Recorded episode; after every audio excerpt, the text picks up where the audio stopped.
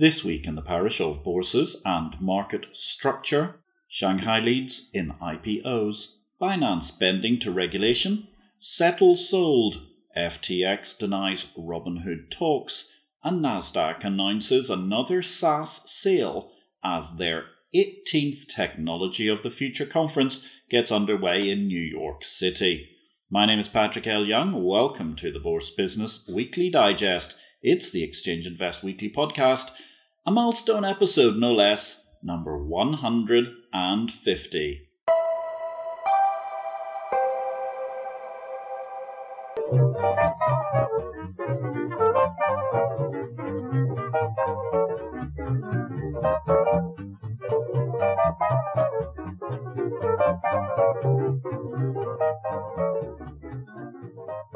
Good day, ladies and gentlemen. This is a very brief reduction of highlights amongst the key headlines from the week in market structure.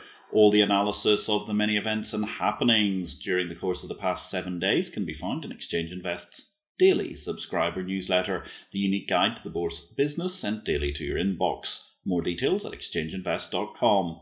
On the external links to the show notes, I must say I enjoyed a very productive time at the 23rd AFM conference in London recently. It's a fascinating location opposite the hallowed Lord's Cricket Ground while the conference was illuminating throughout. The whole event is available to watch on YouTube. You can get that by Googling the YouTube AFM 23rd Annual Conference. And spoiler alert, my keynote was the first thing on the agenda in the morning, so not much need to scroll through.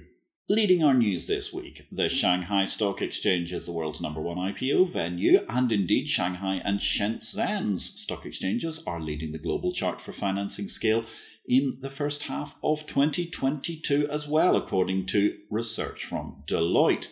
The London Metals Exchange, they've named the consultants Oliver Wyman to conduct independent review of the nickel nightmare chaos recently. Meanwhile, a win for the Minneapolis Grain Exchange, MGEX. They're going to be providing clearing as a service to the Intelligent Medicine Exchange. We highlighted that new market just the other week, which is advised by, amongst others, the excellent former CME Group CEO Bhupinder Gill. The Qatar Stock Exchange, they're planning to allow short selling and therefore increase their listings and liquidity. While over in the USA, a US congressional committee has released findings from their 18 month probe into the wild market swings of January 2021. As you may recall, that was the meme stock market frenzy. Despite the report coming from Maxine Waters, who is, in my humble opinion, pretty anti market, alongside Congressman Al Green, with whom I'm not so clearly au fait in terms of his politics per se, although he is a Democrat, there are nonetheless a fair few worrying questions raised by this report. As the FT headline put it, report questions Robinhood's depiction of liquidity during the meme stock frenzy. Meanwhile, of course, splatting Robinhood would allow the SEC to have the double whammy of being seen as tough on meme stocks and thus presumably killing payment for order flow, as seems to be one of the wants of the Gensler administration. It would also amount to an attack of sorts on the current Robinhood General Counsel and former Republican SEC Commissioner Dan Gallagher. Farewell to the floor this week. The Philippine Stock Exchange has gone fully electronic. Congratulations to them on managing a very smooth transition after closing the floor on Friday, June the 24th, and restarting as an all electronic market last Monday. One podcast I've got to mention this week, ladies and gentlemen, it's The Ice House. As you may recall, I was a guest many moons ago on that excellent podcast. This week, ICE are talking internally with Chris Edmonds and they're discussing clearing, credit, and crypto. It's a really excellent podcast from the ICE team, which, given the urgency of the central counterparty clearing debate driven by the FTX, somewhat flawed, in my opinion, proposals, it's a really, really important must listen. An excellent discussion between Chris Edmonds, who's been given the presumably much coveted in one Atlanta office Top Gun derived call sign Iceman by the ever smooth host Josh King. Thanks for listening to Exchange Invest Weekly. We welcome your feedback. You can contact me directly, patrick at derivativesvision.com, with any comments. Meanwhile, if you enjoyed this show, we would welcome you giving us a thumbs up Or if you have time, a positive review will always be welcome wherever you find this podcast. New Markets. It was a busy week for New Markets in the parish. All the information was in Exchange Invest Daily, the newsletter no person can afford to be without in capital markets and market structure. For the sake of this podcast, let's look at some edited highlights. Over to Zimbabwe and FinSec have pioneered derivatives trading, launching the first ever derivatives trading platform in the African state last Wednesday the same time, we got the first new market in 12 years in Japan, the private exchange ODX, that stands for Osaka Digital Exchange, began trading stocks and exchange traded funds. Deal news this week the Zagreb Bourse. They got the regulatory nod to raise their stake in the Skopje counterpart, Macedonia. Remember, actually, the Macedonian Stock Exchange's boss was our guest on IPO Vid just a couple of weeks back. You can catch that via youtube.com. Search for IPO vid. Anyway, also, of course, the Zagreb Stock Exchange's CEO, Ivana Gazic, was a former guest of the podcast and the IPO vid live stream. You can catch that too via YouTube. Anyway, Zagreb Stock Exchange can buy shares in the Macedonian Stock Exchange to increase their stake up to as much as 30%, according to local regulators. So far, they've managed to buy up to 9.92% in the Macedonian exchange. And indeed, no sooner had they achieved that threshold of 9.92 than they acquired another 7.13% of the Macedonian Stock Exchange during the course of the last few days, as we were indeed recording this podcast. Over in Warsaw, the Warsaw Stock Exchange have confirmed that they've acquired the Armenian Stock Exchange in Yerevan that's a deal finalised after a long COVID induced wait. Much more about geopolitics than macro or even micro markets, methinks, as a $1.5 million takeover takes place, or was it perhaps 1.5 million euro? Anyway, either way, a microscopic transaction compared to the near half billion dollar Warsaw Exchange's group valuation. The Nigerian commodity exchange AFEX, they've expanded their operations to Kenya and indeed they're seeking funding for further East African expansion in part aiming to help tackle rampant food insecurity in East Africa triggered by the Russian invasion of Ukraine. Whether or not the Russian invasion of Ukraine ends up in being precisely victory or death for one party or the other, that's the name of my most recent book, which isn't interested in pugilism. It's talking about blockchain cryptocurrency in the fintech world. Wherever you're going to be on a beach this summer, you may want to pick up a copy if you haven't already, so you can understand how fintech and the world of finance is moving forward in order to impact your career in what is a very binary world. You may profit or ultimately you may not. But if you read Victory or Death, you've certainly got a head start on the opposition. While you're waiting for your copy of Victory or Death to arrive, Victory or Death being published by DV Books and distributed by Ingram Worldwide, don't forget to check out our live stream IPO vid Tuesday 6pm London or 1pm New York time. This Tuesday, July the 5th, we're on holiday celebrating belatedly the 4th of July in the United States of America, but there was a cracking show last week that you really ought to check out. That was IPO vid number 71 with Mark Shadle, the boss of Data BP, and he was defending the data economy and defending it with gusto, I might add. Our next show after the Independence Day break is going to be on July the 12th, and we have got John Kim. He is going to be discussing CBDC and the future of money. In crypto land, Bloomberg ran an interesting story this week about the billionaire run FTX platform, how they're supporting distressed peers describing it in the Bloomberg article as looking more like a sticking plaster than a credible backstop. Course, I would paraphrase this as a couple of hundred million dollars here, a couple of hundred million dollars there, and soon you're talking about real money. But the real realpolitik is that if all these crypto exchanges, many of which are barely known in the wider world, need these sorts of sums, then how does that stack up against the great FTX folly of modernizing the world's CCP with a process based on almost no data and barely $250 million as a backstop for when we reach that titanic moment, as occasionally occurs in markets? And by the way, I use the word Titanic advisedly. Titanic was famously unsinkable at the point of design and build due to separate compartments to hold water if holed. The problem being that a surge, as ultimately took place that fateful evening in the middle of the Atlantic, the surge led to the water cascading over the top of the partitions, and the whole shebang sank. In my humble opinion, that's a perfectly apt surmise of what looks to me like some failures of design in the FTX CCP plan.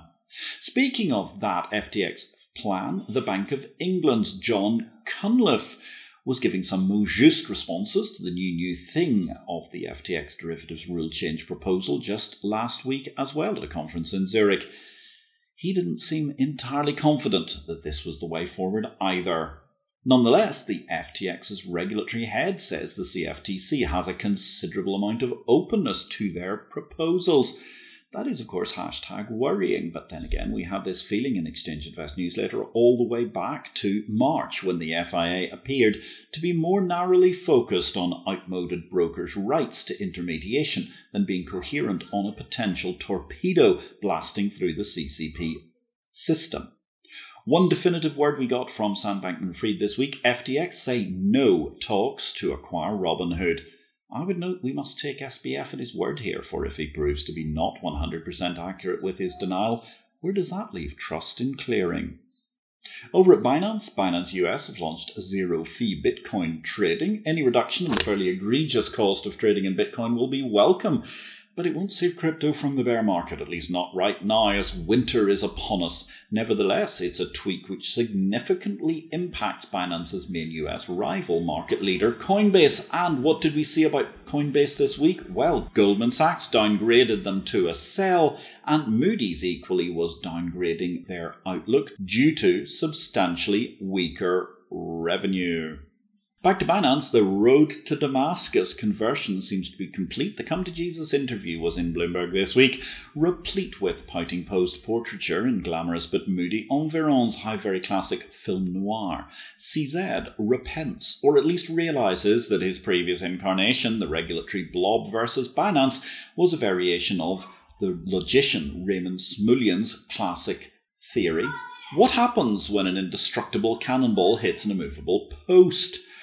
Thus, Binance is emerging with a volte face. It's slightly bitter, the blob is slow, we had to change kind of narrative, but it suggests a growing consciousness that avoiding the orange jumpsuit is vital, to which CZ appears to have added a further hedge, by the way, and relocated himself to Dubai from Singapore. Speaking of Binance, one final word on the subject, and it comes from Aurore Lalucq, a socialist and Democrat MEP, who commented in Brussels that the French market regulator AMF granting a crypto exchange license to Binance was incomprehensible. Her words, not ours. In product news this week, the CME Group are expanding their suite of voluntary carbon emissions offset contracts amid record volume and open interest, while the CME have become a little bit controversial, certainly under the eyes of European and Australian regulators, by launching event contracts on September the 19th. In other words, they're going to be having daily option stroke futures, which are de facto binary contracts, something that the European regulators, the Australian regulators, and others have been eagerly trying to ban in recent times.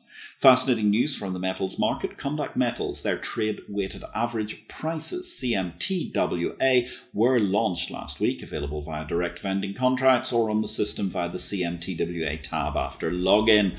Traded PGM data now calculates and vends the trade weighted average prices and movements based on continuous online trade across the five PGM commodities. Technology news this week.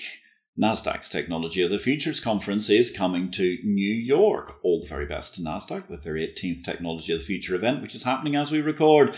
And one side piece of trivia they're going to hold a reception in the Classic Car Club Manhattan venue. That Classic Car Club was originally created in London many years ago. One of the co founders of that venture, a certain Patrick L. Young, the voice behind this podcast. Meanwhile, NASDAQ had good news. Climate Impact Exchange, Climate Impact X, they've selected NASDAQ Technology, their SaaS offering, to power their new global carbon exchange. One deal this week in the tech world the blockchain firm SETL has been acquired by Turkey's Colendi.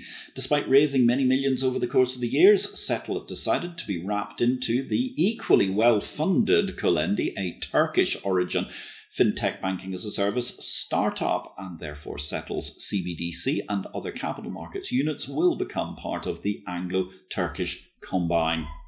There's only one daily news source for the business of bourses Exchange Invest, the exchange of information. Exchange Invest publishes the daily digest of everything in the market structure industry around the world in a user friendly email briefing format from Monday to Friday.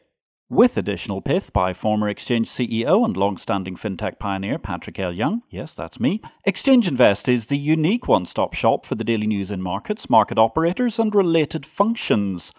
Exchange Invest is available to subscribers at 200 US dollars per user per year or currency equivalent. You can get more details at exchangeinvest.com or email me, patrick at derivativesvision.com.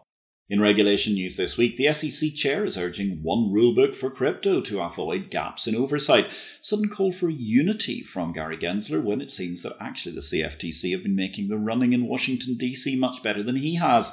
Then again, there was a damning headline of the Gensler era's SEC this week Never enough government, says the SEC, according to the Wall Street Journal. Well, to be fair, that is the Gensler era SEC rallying cry. The previous admin was rather more impressive, it seems, in understanding markets rather than simply regulating them or bludgeoning them. The BIS, they issued a report this week saying stablecoin is unfit as money, citing the implosion of various stablecoins of late. Of course, stablecoins have broken the buck too often to be trusted, which is why central banks are gleefully reasserting their intermediary relevance in cryptocurrency. Will investment newsletter conspiracy theorists soon be opining that the central banks set the whole first wave of stablecoins up to fail? Probably. However, I think that imputes way too much forward thinking on a central banking cabal which was utterly incapable of appreciating the inevitable rise of digital money when it was first shown to them over 20 years ago. Exchange Invest is the daily must read by the most influential figures operating the world's best markets. We invite you to join the exclusive group of bourse bosses and other C suite executives who make Exchange Invest the exchange of information, their daily business intelligence guide to markets the world over. Exchange Invest is available to subscribers at 200 US dollars per user per year or currency equivalent. You can get more details at exchangeinvest.com or email me, patrick at derivativesvision.com. In Career Paths People News this week, the OCC, the Options Clearing Corporation, their board of directors have announced the appointment of Andrei Boykovich as CEO elect as they prepare for the retirement of John P. Davidson in the near future. At the same time, Isabella Olszewska has been appointed a member of the GPW Exchange Management Board, responsible for business and sales development. All the very best to Isabella. Dilshan Weerasekara has been appointed the CSE chairman, and the Dar es Salaam Stock Exchange has appointed Mary Niwasa as its acting CEO.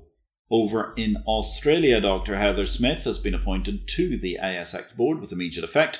Dr. Ken Henry will be retiring with effect from the next AGM. And Thomson Reuters have named the former CEO of Gannett Media, Paul Bascobert, as president of Reuters News, turning to a tech and media veteran to drive growth at the 171 year old news organisation. Ladies and gentlemen, over in Big World, here's an interesting statistic buried in various elements of news media. China's crude oil imports from Russia have jumped 55% year on year, reaching around 2 million barrels a day. Not only is China benefiting from the steep discount, that's 30% or thereabouts, available to buyers of sanctioned Russian oil, that also means that Moscow now sells the most oil to China ahead of erstwhile largest supplier Saudi Arabia. And indeed, on that oil theme, in the context of those Russian roaring exports to China, given the oil squeeze in prices, and despite the deep discounts to market values of circa 30% that Russia is enduring in the oil market at the moment, Nonetheless, Moscow is likely to make some $320 billion selling energy this year, an increase of 35% on 2021. And by the way, up to $60 billion of that sum alone could come from Germany. And on that mysterious and magnificent note, ladies and gentlemen, my name is Patrick L. Young, exchange builder and principal of Exchange Invest, the daily newsletter and information service of the Bourse business. I wish you all a great week in blockchain, life, and markets, and we're off to celebrate our 150th podcast. It's a wrap.